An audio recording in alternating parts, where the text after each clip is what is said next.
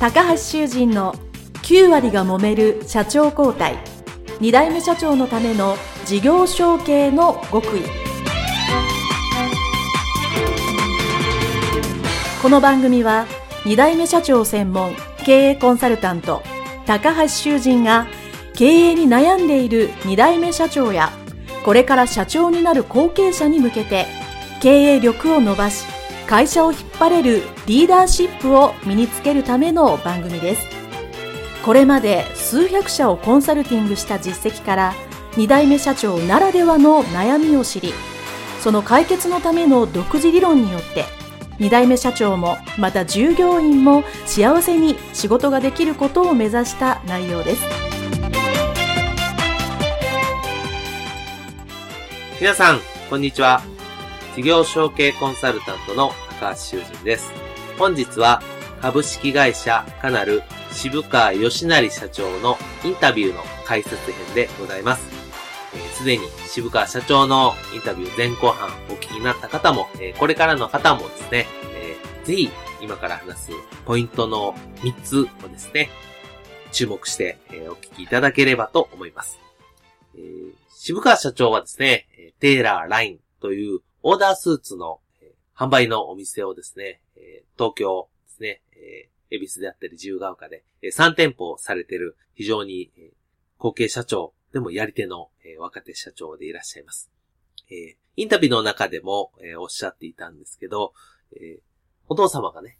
オーダースーツのお店を銀座でされていたんですが、えー、いざ渋川社長がですね、お店を継ぐと言った時に、えー、その、お父様がやられてたお店は、えー、ちょっともうこれからはオーダースーツは無理だから、もう息子にはね、やっぱりそういう大変な思いさせたくないということで、えー、お店ごと、そして会社ごと、なくなってしまって、えー、引き継ぐものが一旦はなくなったというのが渋川社長のですね、えー、特徴というか、えー、事業承継でもなかなか珍しいパターンかなと思います。えー、そこで渋川社長はですね、えー、継ぐ会社、お店がないんだったら自分でやろうということで、ご自身でオーダースーツのお店を、えある意味創創業社長として始められたんですけど、その時に、ラインという名前ですよね。これはお父様のお店と同じ名前、屋号だけを引き継ぐ。ということで、もう、渋川社長が事業承継の屋号と、そしてその心ですね。えー、スピリッツを引き継いだということになっています。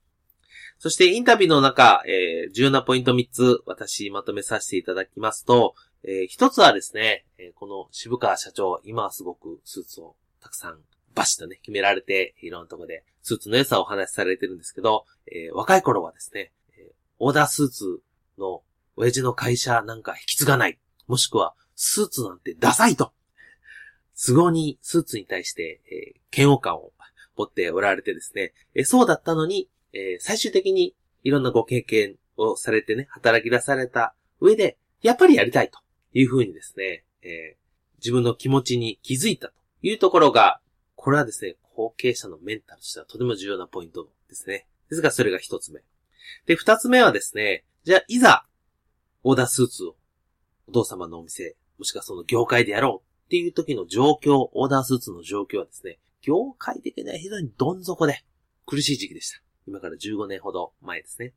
多くの人はですね、そのお父さんもそうだと思うんですけど、これからオーダースーツに未来なんかないと、と思っていたのに、渋川社長は今がそこやと。今が一番悪いから後は上がるしかない。きっとそれができるんや、というふうに思われたこと。っていうのが二つ目のポイントです。えー、そして三つ目はですね、えー、いざご自身が、えー、オーダースーツを始められて、非常にこう、業界の体質の古さというふうに、えー、インタビューの中ではおっしゃっていたんですけど、そこを突き詰めていくと、やっぱり顧客志向ですよね。お客様により良いものを、よりオーダースーツの良さを分かってもらうために、ということで様々な活動をされたということで、これはビジネスとしてやっぱ顧客志向に徹底的に取り組んだというところが大きなポイントかと思います。では、それぞれについてですね、え、もう少し解説をしていきますと、えー、ポイントの一つ目ですね、えー、渋川社長が若い頃は、オーダースーツなんか嫌いやったのにですね、えー、やっぱりやりたいと思ったところはですね、えー、お勤めになられたところのね、社長の影響が多かった、大きかったというふうにおっしゃっておられましたけども、やっぱりご自身のお父様は、まあ、えー、同じですね、テーラーの仕事をされていたわけです。オーダースーツを作られるお仕事をされていた。じゃあ、おじいさんだったり、おじさんとかですね、もっとご先祖、えー、考えるとですね、やっぱりその家系的に見た、ご自身のルーツをですね、えー、何かの時にじっくり見られたらですね、やっぱりその、ものづくりをするっていう家系であったり、それを何かしら突き詰めて、いいものをしていくっていうことに、えー、気がついたわけですよね。そうすると、じゃあ、えー、その当時ですね、えー、まあ、若かりし頃の渋川社長は自分は何がそういうこの家系の中でできるんだろうかっていうですね、何を突き詰めていこうかなっていうふうに考えていくと、いろいろ考えた結果、やっぱり、オーダースーツをやりたいというふうに気がつかれたわけですね。で、これですね、意外によくある話で、えー、小さい頃はですね、自分の、えー、家業とか、自分のお父様の仕事はですね、えー、非常に嫌いやったとか、嫌やったというのはですね、えー、よく聞く話です。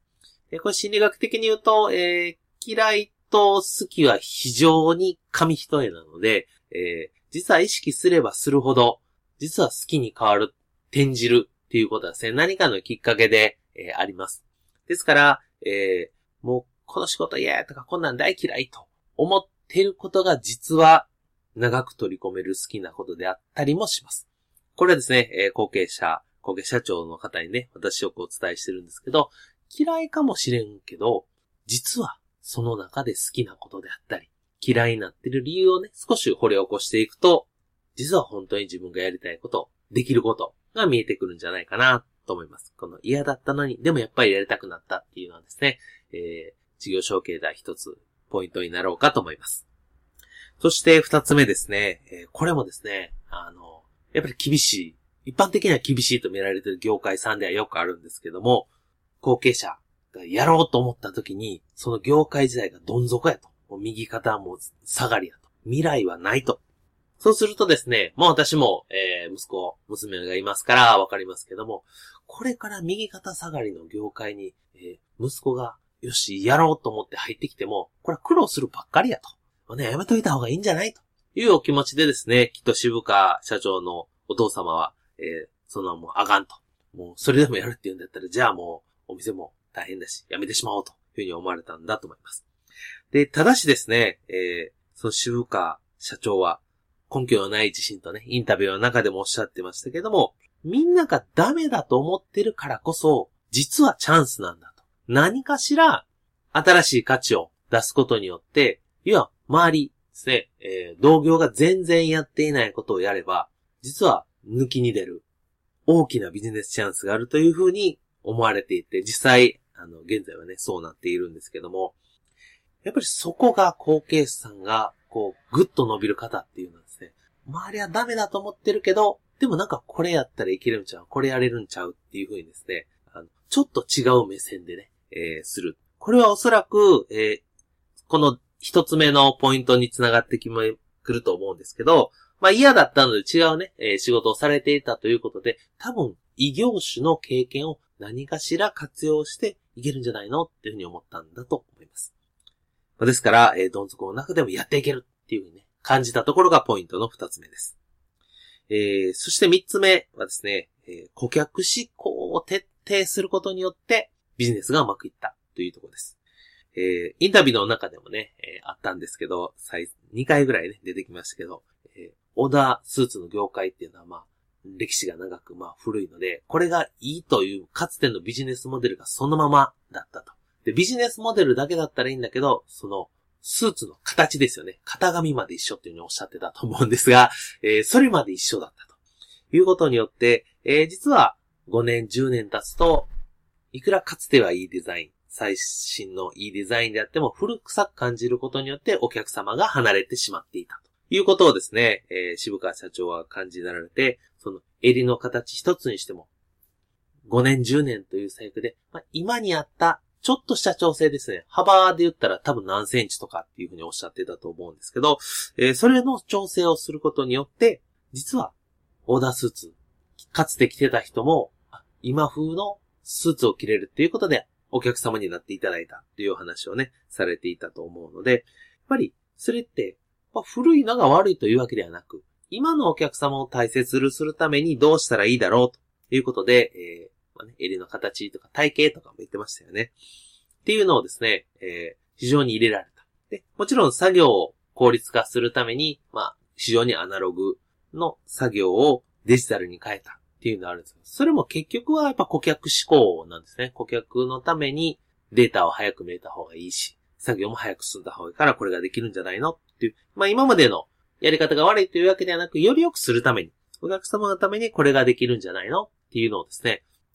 非常に、えー、まあその当時ですね、若手社長、まあ、後継者ととして顧客志向に取り組まれたということがですね、ビジネスの成功としてはですね、大きかったと思います。これはその前の、えー、二つ目のポイントと一緒で、えー、やっぱりみんながダメだと思って、あまり活発じゃない状況で、まあ一人だけっていうわけじゃないですけど、えー、多くのことを取り組んだことによって、やっぱり他とのね、差別化が発揮できたというところがですね、非常に、えビジネスとしてターニングポイントだったかなと思います。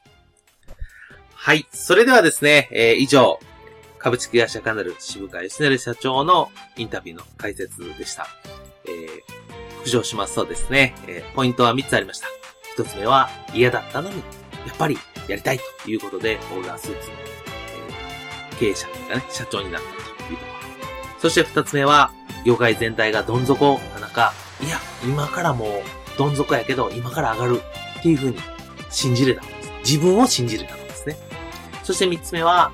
じゃあ、その業界がやってないことで自分ができること、ということで、お客様のために何ができるだろうというふうに、えー、顧客志向を徹底したこと。以上、3つでございました。はい、えー、それではですね、今回解説の回として終了したいと思います。ありがとうございました。